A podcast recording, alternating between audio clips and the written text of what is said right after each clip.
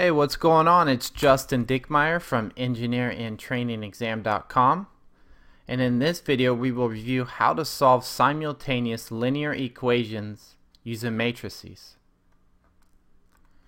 Say we are given a number of linear equations, each with a set of unknowns such as a x one plus b x two plus c x three plus z x n is equal to y one.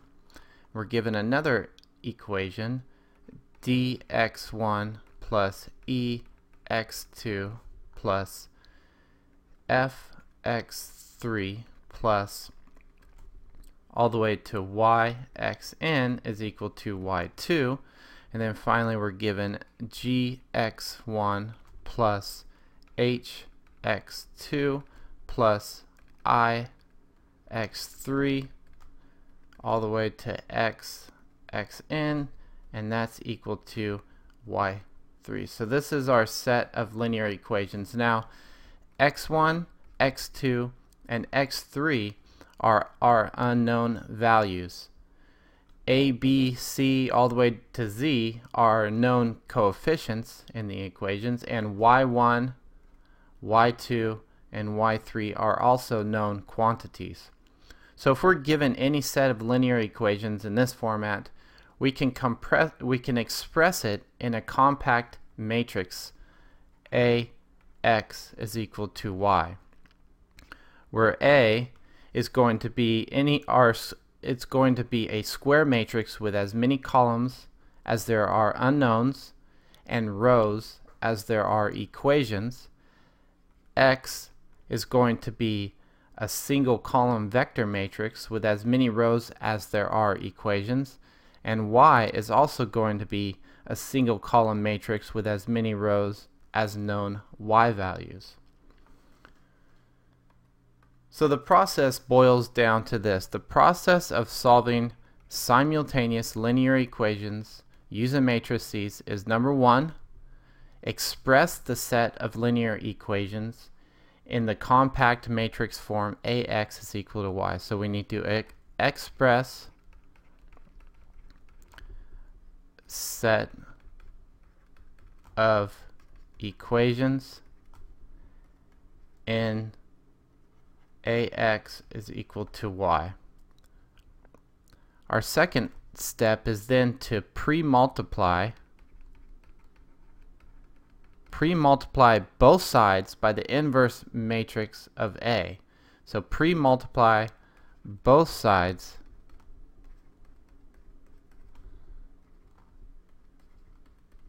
by the inverse matrix of A.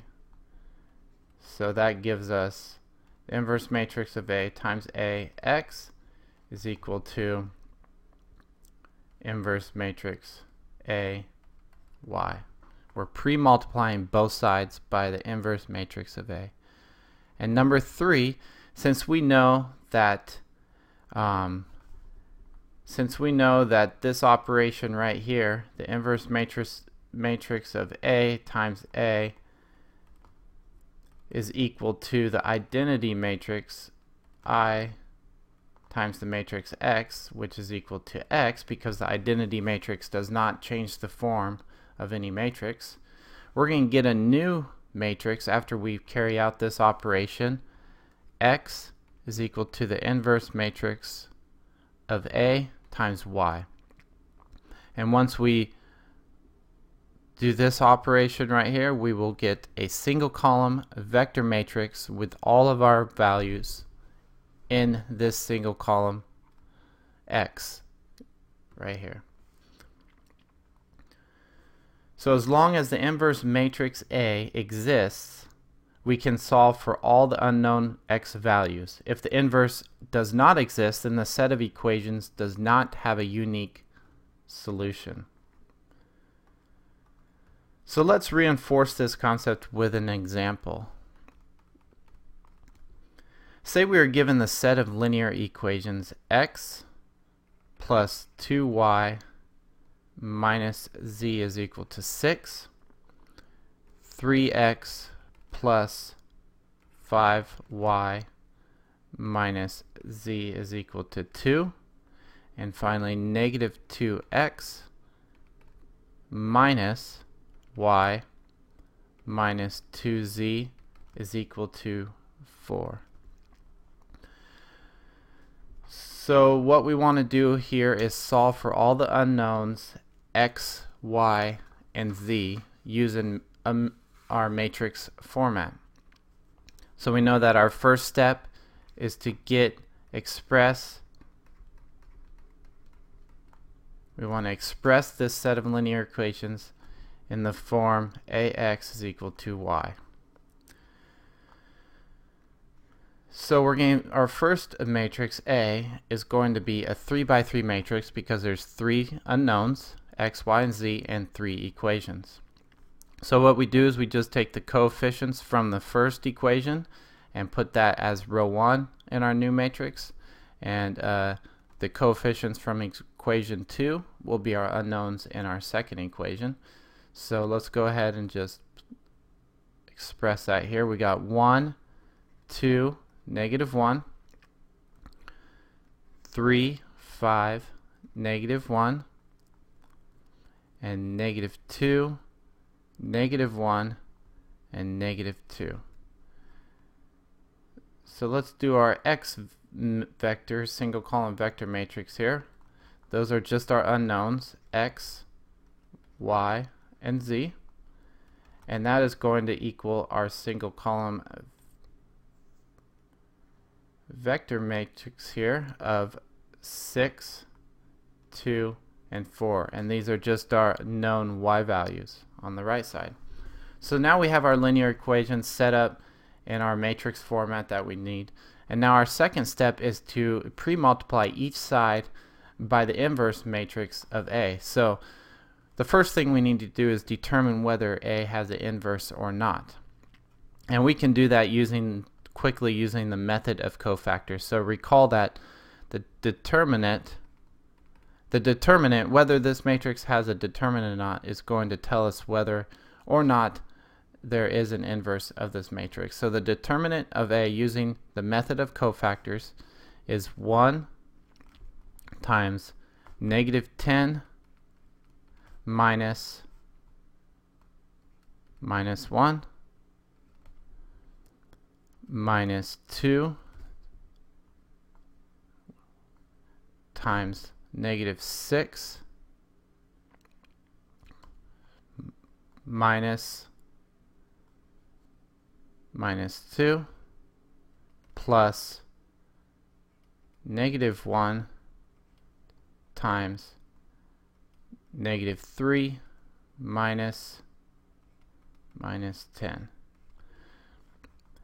And calculating that all that out, we'll get that the determinant is negative two, so it does exist, which means that there is an inverse. Now, I've already worked the inverse out here, uh, so I'll show you guys that the inverse of matrix A is five point five, negative two point five, negative one point five, negative four, two, one, negative three point five, one point five, and zero point five.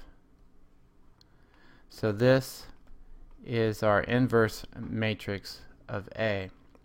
So what we need to do now is take this inverse and pre-multiply both sides of this equation by that um, by that inverse matrix, and we will get our values for x. Now let's play that out.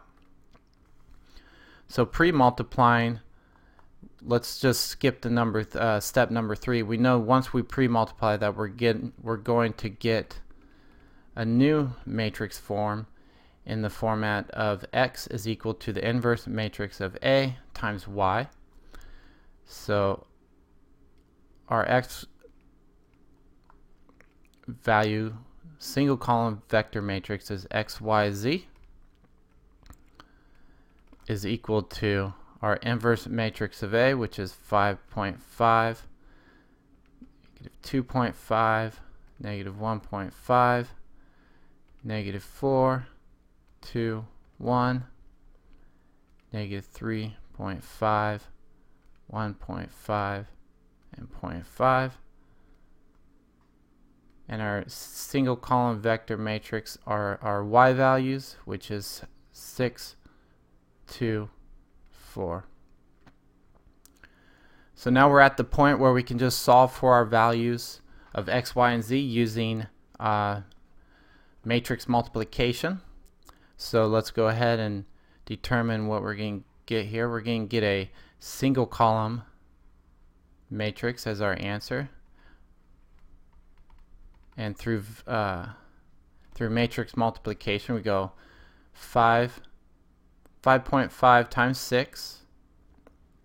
Plus negative two point five times two, plus negative one point five times four, and that will give us our first value of twenty-two.